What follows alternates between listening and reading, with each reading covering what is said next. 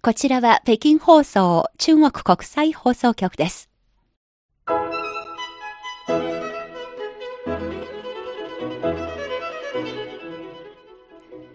こんばんは。ハイウェイ北京中国情報ラジオ火曜日にじかんめの シーアールアイ インタビュー、ご案内の王翔燕です。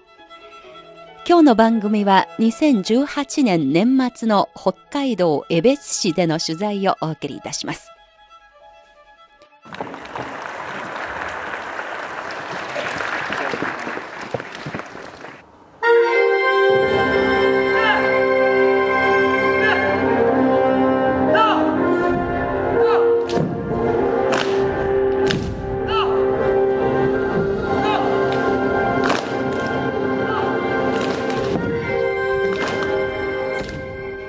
お聞きのこの音声はにせんじゅうはちねんじゅうにがつじゅうろくにち、北海道江別市民会館で行われた日中平和友好条約締結よんじゅっしゅうねん記念舞台武術太極拳 in 北海道の舞台の音声です。このイベントは現在日本武術太極拳連盟選手強化委員会のヘッドコーチ孫健明さんが企画主催したものです。孫コーチはせんきゅうひゃくはちじゅうろくねんに北京から日本に渡り、現在は東京を拠点に活躍し、武術の国際大会または日本国内大会で数多くのメダリストを誕生させ、武術太極拳の日本での普及発展に尽くしてこられた方です。今回のこのステージは前の年の東京、名古屋、関西の三大都市公演に続いて実施されたものです。中日両国の武術界の代表的なアスリート、そして民間の太極拳の愛好家、さらに地元江別市にある北海道中国武術クラブ傘下の選手、総勢ひゃくにん余りの出演者による豪華な陣営でした。ところで江別市は武術界の優秀なアスリートを輩出している土地柄です。この江別という町では今は江別市を武術の町にしていこうと取り組んでいる有志たちがいます。今日の番組は江別市での取材をお送りいたします。まずはこの交流舞台の開演にあたり、江別市の三好昇市長の挨拶です。今回の出場する選手、中国を代表する選手でございます。すなわち世界のトップクラスの選手、いろいろお話を聞きますと、中国におきましてもこれだけの選手を集めての舞台というのはなかなか見られないということでございます。その舞台がここ江別で開催されるわけでございます。ご来場の皆様には武術太極拳の繊細さ、華麗さ、そしてこの迫力、ぜひこの肌で感じていただきまして、この中国武術の魅力を今一度感じていただければなと思ってございます。日中の友好の絆、この絆をこの機会に皆様と一緒になりまして力を合わせてさらに深まることをご記念申し上げまして、私から開会にあたってのご挨拶に返させていただきます。どうぞよろしくお願いいたします。ありがとうございました。皆様どうもありがとうございました。当日の公演は約にじかん続きました。雪の中、どのような人たちが来場したのでしょうか。すごく良かったです。どちらからお越しですか。広島から来ました。うん、飛行機で広島から今日このために。そうですね。子供が挑戦をしているので、で、大川選手ともなんと遠い広島からわざわざ駆けつけた方たちいました。一番多く来場したのはもちろん地元の方たちでした。数多くの子連れのお母さんたちの姿がありました。なんかもう見てて涙出てきて、もう本当に感動しました。ありがとうございます。どちらからお越しですか。あ、ここ地元です。江別市ですか。ええ、あの中国武術クラブ、北海道中国武術クラブに入ってたので。そうですか。はい、息子さんが他の種目じゃなく中国カンフーに武術に進めたのがお母さんとして大丈夫でしたか。ちょっと、ま、割とマイナーなスポーツじゃないかなと思いますが。いえいえ、周りみんなあのやってたので。あ、そう当ですか。ジャッキー・チェンとか大ファンだったのでやっぱりそういう関係でやってくれたらいいなと思ってたんで。今日どうでしたか。すごく素敵でした。全部お家の中で誰かやってらっしゃる方とか。はい、あの子がお兄ちゃん、お姉さん、お姉ちゃん、お姉ちゃんがやってる、はい、あ, ありがとうございます。キュッとなって、キュッと、はい、いくよ、はい、さん、さん、に、に、いち、いち、ハマイライル。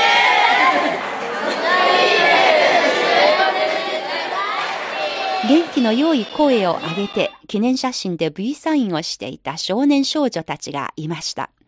ステージで中国武術の演舞をしていた地元のジュニアチーム、カムイ・イメルの皆さんです。カムイ・イメルとはアイヌ語です。雷神、雷の神様だそうです。ところで今回のこの武術太極拳 in 北海道のステージはじゅうにがつじゅうににちとじゅうろくにちのふつかかんにわたってさんかい公演が行われました。この間には北海道中国武術クラブの主催によって中日両国の選手やコーチたちを迎えての講習会も開かれました。じゅうさんにちの夜、北海道野幌総合運動公園の施設で行われた講習会が開かれました。参加した方たちには小さな子どもさんもいれば大人の方たちもいました。どのような思いで武術や太極拳の練習をしているのでしょうか。マイクを向けてみました。土屋あかりです。よねんせいです。よねんせい、何歳ですか？じゅっさいです。じゅっさい。はい、お名前は？片岡美優です。きゅうさいです。きゅうさい。じゃあさんねんせい？はい。今日はどのような練習をしましたか？陳式太極拳っていう。陳式太極拳。みゆちゃんは？同じです。同じ。どうでしたか？難しかったです。これまで何歳からこの武術太極拳やり始めたのですか？ななさいからです。ななさいから。もうさんねんもやってる。今年からです。今年から。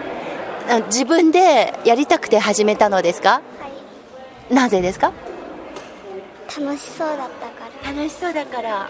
同じです。同じ。最初にあの太極拳どういうきっかけで見たのですか？なんかお母さんがあの始めて、ええ、それでなんか面白そうだなと思って始めました。お母さんがやってるのを楽しそうだから始めたんですね。はい。みゆちゃんは？あの違う長剣をやってて。先輩方がやってたからやり始めようと思いました。あの武術とか太極拳の練習は辛くないですか？大変なことはありませんか？面白いことばかりで大変なこともあるけど楽しいこともいっぱいあります。どういうところ楽しく感じてますか？なんか大会とかであのいろんな競技があったりして面白いです。おー、大会の競技でいい成績取れた時に楽しい気分ですものね、はい、体を動かしたりみんなでやったりするところが楽しいです。将来はどういうふうにこの太極拳とかあの長拳南拳この道を何か目標ありますか？今のところあの世界の大会とかすごい大会でいちいを取りたいです。おー、世界大会でいちい取りたいです。本当に皆さんに会えて嬉しいです。江別市の皆さんですか？江別市、札幌市、滝川市です。岩見沢市ですね。この辺りの近郊の、はいはい、岩見沢です。皆さんこれからどうするんですか？これからあの帰ります。運転していちじかんからにじかんにじかんはんにじかんはんいちじかんじゅっぷんぐらい。そうですか、はい、遠いですね。雪の中運転して私は近所だひゃっキロひゃっキロ先です。皆さんそれぞれあの機械も持っていますが、はい、な何を持っていますか？剣と刀と、はい、あとあの弁丸っていう弁丸、はい、弁丸、はい、何に使うものですか？木の棒に見えます。そうですね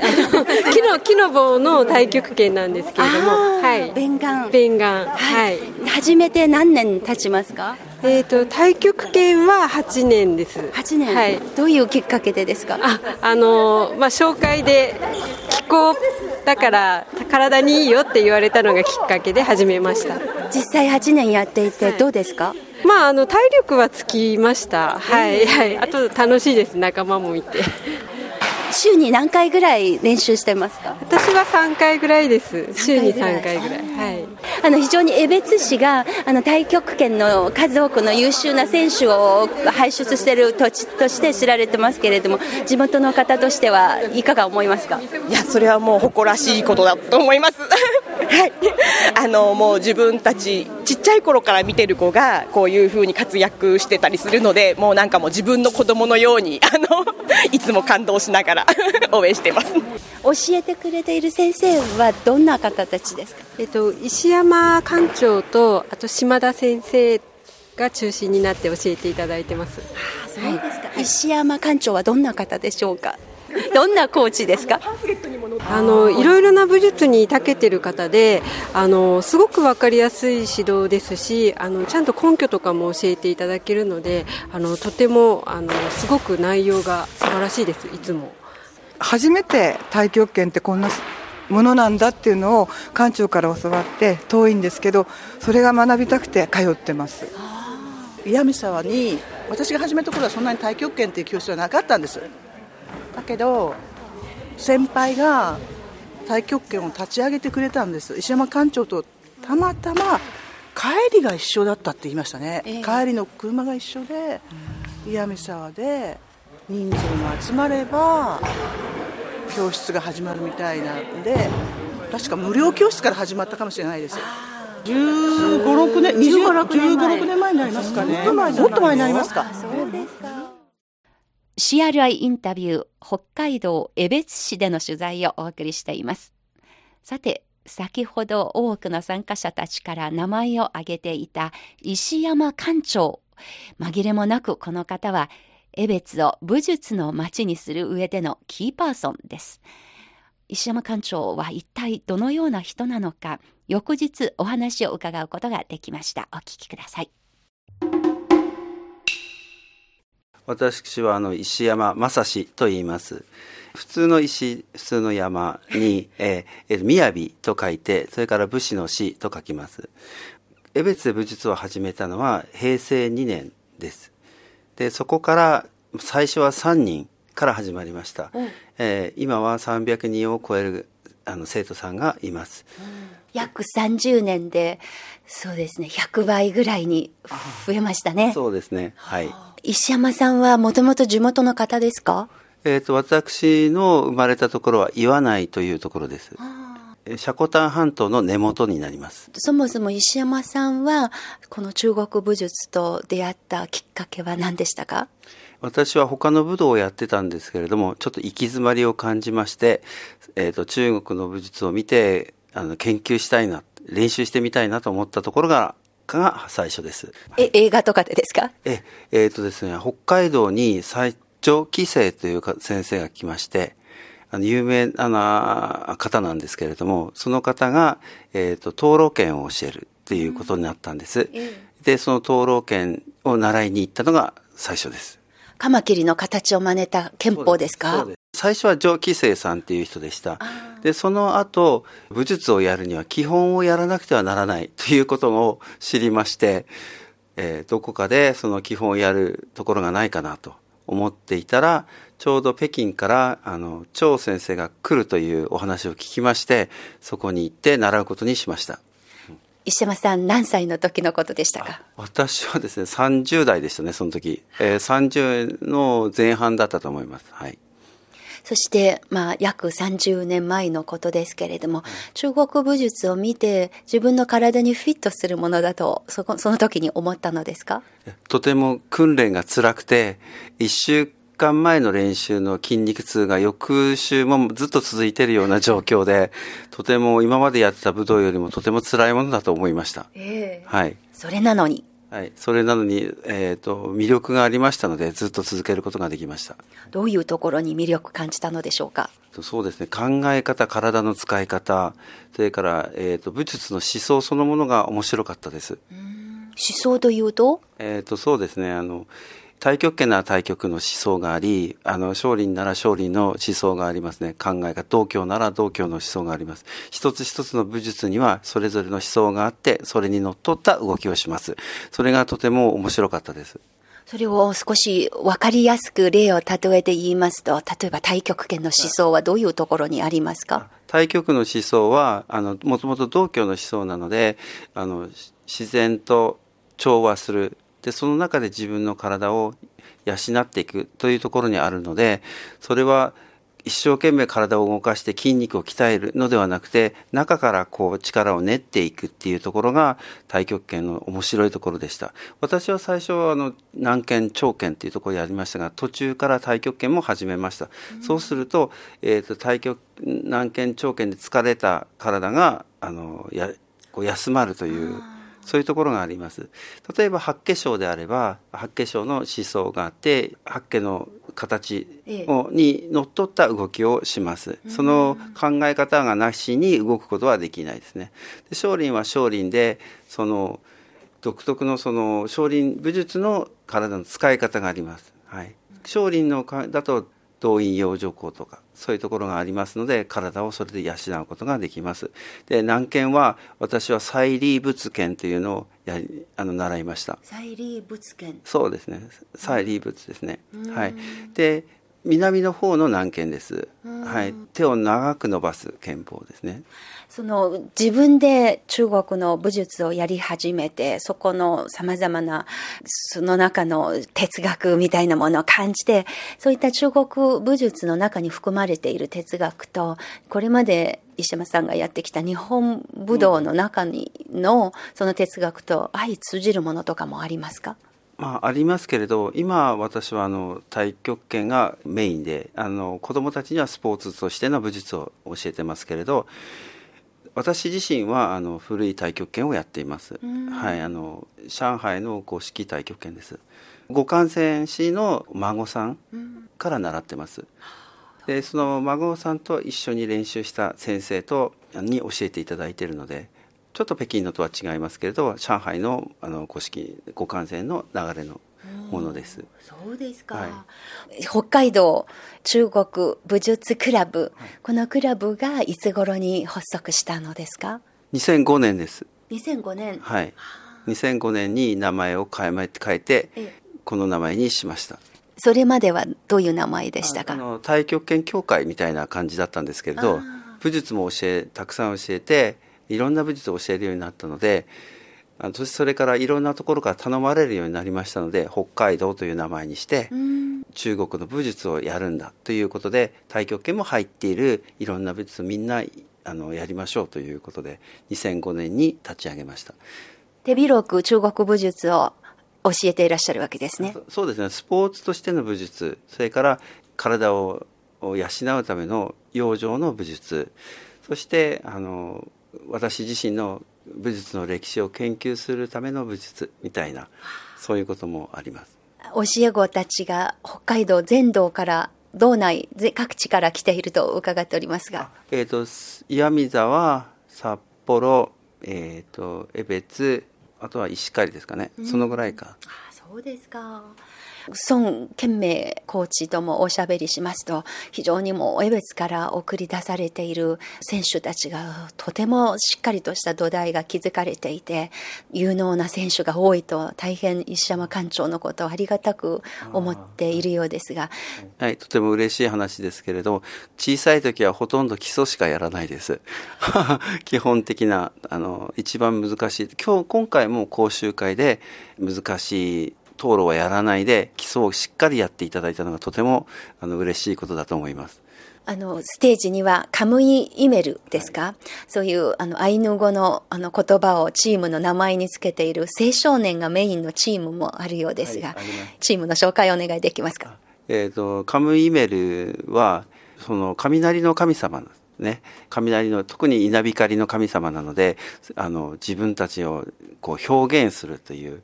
元気で表現するという意味を持たせました。で、後ろにいる、後ろに書いてあるそのカムイイメルの図があるんですけども、それはあのアイヌの方に作っていただきました。あ、そうですか。はい、デザアイヌのデザインのデザイナーの方の小川元井さんという方に、えー、お願いして作っていただきました。うん、あの形には意味があるんだそうです。はい、その意味、私たちが発展するように、あの悪いことがないようにということでですね、お守りを背負って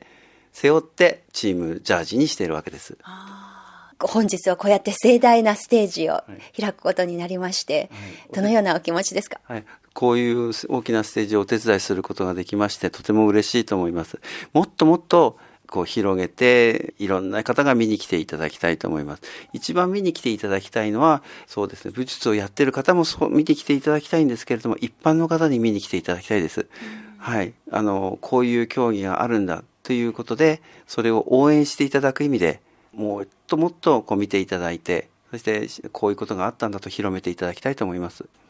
さっきのカムイイメルの子どもたち、はい、主に子どもたちからなってるチームですか？メンバーは何人ぐらいですか？にじゅうにめいですね。にじゅうにめい。はい、その中、私たちのチームは特徴がありまして、えーと、長県なら長県のチームではないんですね。長県の子、南県の子、太極拳の子というふうに、それぞれの特徴、自分の、全員は基本項は同じですが、それぞれの体の特徴に合わせて自分のやりたい競技をやるということになっています。だからさんしゅもく平均に選手がおります。はい、全国各地、中国各地からコーチをに来てもらっているのですか？はい、えーと、日本の、日本人のコーチももちろん、この日本チームのコーチも来ていただいてますし、日本連盟のコーチも来ていただいてます。その他にあの今度あの香港の先生もこちらの方に見えるというふうに段取りをしておりますし、それから、えーと、九州とか南の方に住んでいる中国の先生も来ていただいてコーチしてもらいたいというふうに、まあ、計画しております。教え子のあの大川選手をはじめ、皆さん世界大会で優秀な成績を勝ち取った時、最初の入門の時から育てで指導をしている師匠として、どのような気持ちですか？ああ、えーと、大川選手はちょっと特別な選手で、特にあの集中力がすごくて、それでもなかなかあの自分の意識が邪魔をして、なかなか成績が取れなかったんですけど、えーと、初めて北京の海外の合宿に選ばれた時、そしてそれが実ってあの国際大会でメダルを取った時は非常に嬉しかったです。まあ、他の選手たちも早くそのようになってもらいたいと思います。今は日本の武術は難度、今あの中国の選手よりも難度の力が少ないので、今考えているのは、小さな時から中国の選手と肩を並べるくらいの難度動作、難しい回転とか、それからそうあの高ジャンプの高さとか、そういうものをクリアできるように今小さい子たちをあの育てています。はい、で今は大川選手から初めてだいごせだいです。だいごせだい。今の小さい子たちはだいごせだいです。いちねんこう、そうですね、だいごせだいの子どもたちはあのその時当時よりもやはり基準が高くなっている。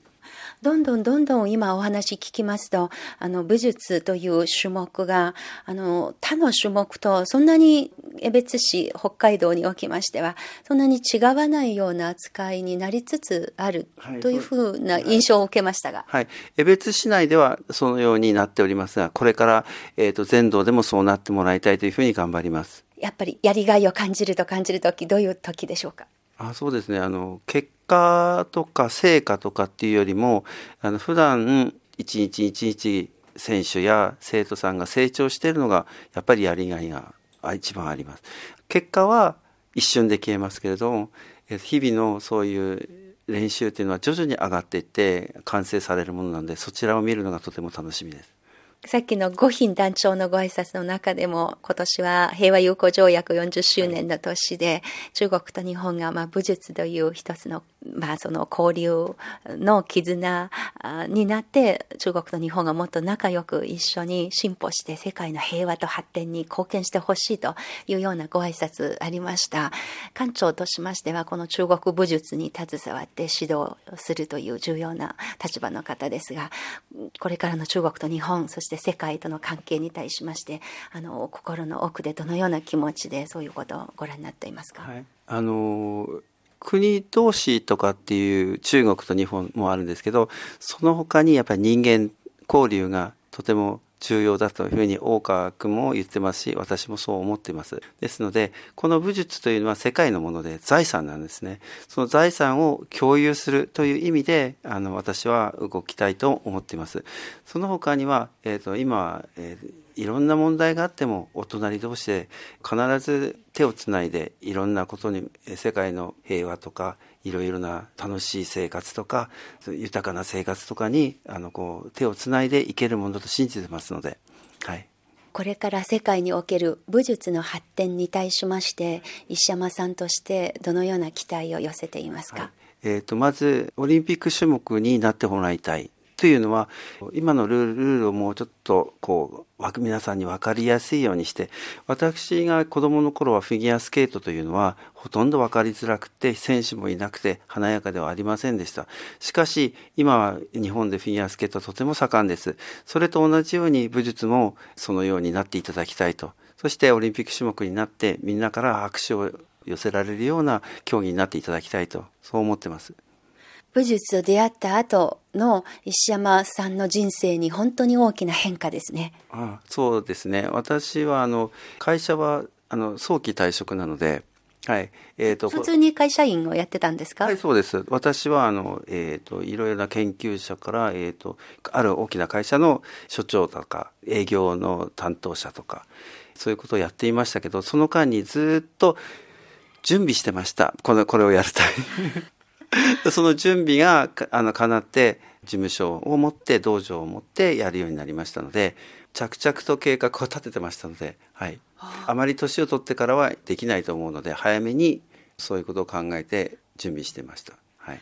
振り返ってみますと会社を早期辞職というのはどう自分でどう評価しますか？あ、私はあの仕事してるうちに少しずつ自分には自信がついてきました。あの営業もできるし経理もできるし業務もできるというふうに少しずつ自分で自信をつけてきたので、まあ、やっていけるだろうという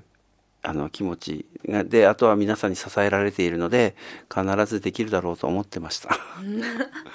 年おいくつですか？あ、私は今年ろくじゅうさんです。当分この教えるお仕事をクラブの経営続きますもんね、はい、そうですね。これを通じてやっぱり皆さんに健康になっていただきたいし、ここで平和とか豊かなとかそういう良い流れを作るコミュニティを作りたいんです、はい、でみんな仲良くして楽しくえ別の実はあのちょっとあの私でもって最初にこれを始めた時に、えーと、サッカーのバルセロナというのがありまして街がありまして、そこの街で当然サッカーの街なんですよ、うん、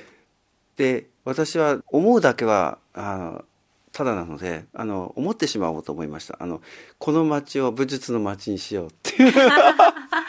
発足の時にですね、そうです、思いました。そうやってあ皆さんの江別市とか他の人がみんなから応援されて、そして地域のためになるようなクラブにしようっていうふうにそこで思ったんです。でみんなに応援してもらわなかったらできないよね、だったらみんなに応援してもらっていけるようなチーム作りをしたいというふうに思ってました。何年目ぐらいから徐々に自分の当初の願った通りのことになったと感じたのですか？まだなってないんですけどまだですけれどそうですね、徐々にいけたのは さん,よ 年くらい前から徐々にあいい方向かなと思ってきました。北海道中国武術クラブ代表者の石山正史さんのお話でした。石山さんはインタビューの中で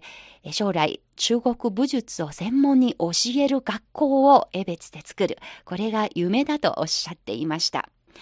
夢なので言っているだけです、言っていると実現するような気がすると石山さんは笑顔でこのようにおっしゃっていました。石山館長のこの夢、きっといつか実現できるものだと聞いている私もそう強く思っています。ところで武術太極拳の江別市のまちづくりにおける役割、引き続き三好昇市長です。あの日中平和友好条約よんじゅっしゅうねんという締結のそういう節目に江別でキャンプ合同キャンプをしていただきました。またその太極拳の世界のチャンピオンの方、さらにはあの、まあ、大川さんがあの今回準優勝ということでございますけれども、準チャンピオンの方がこの江別で市民に向けて演舞をしていただく、こんな嬉しいことはございません。あの私も北京にあの旅行に行った時に演舞を見たことがあります。大変感激をいたしました。その感激を今回は江別の市民にも見ていただけるということですから、私は多分あの武術太極拳のファンがさらに増えるんじゃないかと思っています。あの江別市ではいちねんかんあの子どもたちが活躍したあのスポーツ選手、それから文化もそうですけども、スポーツ選手の方に賞を贈っています。スポーツ賞と奨励賞ということでふたつの賞を贈っています。その中に武術太極拳、石川先生のおかげでですね、たくさんの方が道内を代表し、そしてあの全日本で活躍選手する選手がたくさん増えています。その先陣を切っているのが大川選手なんです。その大川選手がこういう形で活躍をされて、そのまた武術太極拳が江別ではそのぐっと広がってですね、多くの市民にファンが増えるんではないかと思っています。その機会をさらに作っていただいたのが今回、まあ、その日中平和友好条約よんじゅっしゅうねんの提携を記念してのこの大会、この大会が大きな私はまた節目になるんじゃないかと思っています。この機会を使ってまた両国がさらにその友好が深まる、そういう機運に私はなっていただけると思って期待をしております。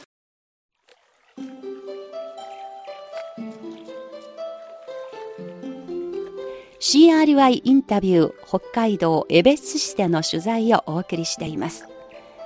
武術の世界で今は最も代表的な世界大会の一つは武術ワールドカップです。にせんじゅうろくねんの武術ワールドカップの槍術、槍の術と書いて槍術の種目で優勝した選手は、三好市長もお話の中で触れていました江別出身の大川智也選手です。大川選手のお話です。やっぱり僕が小さい時はなかなかあのまだまだ知名度も低かったんですけど、ええ、まあじゅうねんじゅうごねんかけて本当に武術太極拳知ってくださる方が増えて、またあの地域のイベントにもいっぱい参加をして、だんだん本当に積み重なっていったかなっていうような感じがしますね。今回どのような気持ちで、もうふるさとでこうやって交流イベントを開くことになっていますが、大川智也さんの気持ちは？やっぱり本当に地元にこれだけ多くの日本と中国のトップの選手が来るということ、そして本当にまあ保護者であったりだとか友人に見てもらえるっていうのが本当にない機会なので、本当に一生に一度の思い出になるなと思って演舞をしました。大川さんは最初はどのようなきっかけでこの武術の道を始めたのですか？僕は小さい頃にお母さんが健康のために太極拳をやりたいと言って連れてかれて練習を始めたんですけど、まあ、その時は本当にただかっこいいからだとかそういう思いでやってたんですけど、まあ、やっぱりそういう精神面、精神性であったりだとか、まあ、そういったところにやっぱ興味が惹かれて、まあ、今まで続けてやってます。やっぱりあの今年にじゅうごねんかん取り組んでこられて、やっぱりこのじゅうごねんかんしっかりと足跡を残しているということを実感はしていますよね。そうですね、あの毎年毎年自分がやっている仕事であったり、あの武術に関わる仕事であったり、その指導であったり、えー、コーチング、あとはあのパフォーマンスだったりだとか、毎年そのステージが自分自身上がっているというかで、あと多くの人に必要とされることが増えてきたので、本当に地道ですけどしっかり続けてできているなっていう思いはあります。この武術が同時にこの十数年の間、大川さんが世界の舞台に出られて活躍して、世界でもこの武術の、あの競技、競技スポーツとしての武術が広まりつつあるということも感じているのでしょうか。そうですね、あの国際連盟の加入数もどんどん増えていますし、あとは特に欧米圏でもその健康意識っていうのが高くなっているので、その太極拳だったり、そういうのを練習している人はすごく増えていると聞きますし、あとはアクションとかが好きなあのヨーロッパの方、アメリカの方多いので、あの本当に増えてきていると思います。お母さんはまたあの世界のその競技スポーツとしてだけじゃなく、舞台の中にも武術を取り入れて、あの好きな日本の芸能人の方と組んで見やすいパフォーマンスの形でこの武術もしっかり生かしているという、本当にあの積極的な試みもいろいろやっているようですが、その辺どういうふうなきっかけでそれを始めたのか紹介していただけますか。やっぱりもっと多くの人に武術を知っていただきたいという思いがありますので、その競技の武術だけではなくて、まあ、こういった芸術性もあったりだとか、その健康面でも、えーまあ、健康体操のような側面もあったりだとか、そのいろんな多様性があるっていうところから最終的にその競技の武術を知ってほしいなと思っているので、なのでその、まあ、いろんなところにいろんな層を増やしていくというか、輪を増やしていくっていうことをまず広げて、で最終的に自分がやっている競技の武術を知っていただく、この流れを作っていきたいなと思ったのが、あの個人事業になってからにさんねんまえの話なんですけど、はい、なのでそうですね、あの と, とりあえずその見てもらう場所を増やしていくっていうのが思いですね、うん、せっかくですのでその舞台のことも少し紹介していただけますか。えっと、これまで出たやつとかですか。大きいやつで言うと、今年は エグザイル っていう大きい日本のグループ、その中の ジェネレーションズ っていう全国ドームツアーの、えー、パフォーマンスをやったりだとか、そうですね、まあ、今年は特にそれが一番大きくて、その芸能のファンの人だったりとか、そういう人たちにもアピールできましたし、それですごい反響もあったので、まあ、またこういった機会を探していきたいなと思ってますね。間口を広げて、ね、特に若い人に訴えられるような、そういう形で模索してこられたんですね。そうですね、あのやっぱりその見せ方次第では本当に子どもからお年寄りまで好んでいただけるような、えー、競技なので、まあ、それをうまく考えながら、ニーズに合わせながら形をまあ変えていくっていうのがすごく大事になってくるかなと思います。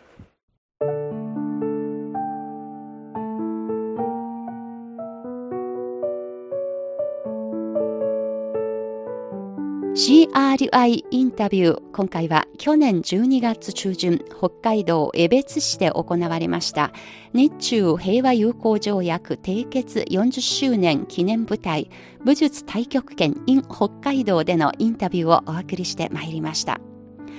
この大会には多くの中国からの参加者もいました。皆さんはまたどのような思いでこの交流に参加し、さらにどのような感想を抱いて帰国したのでしょうか。来週の火曜ハイウェイスペシャルバスケットで引き続きご紹介してまいります。今日のこの番組、ここまでのご案内は私王翔燕でした。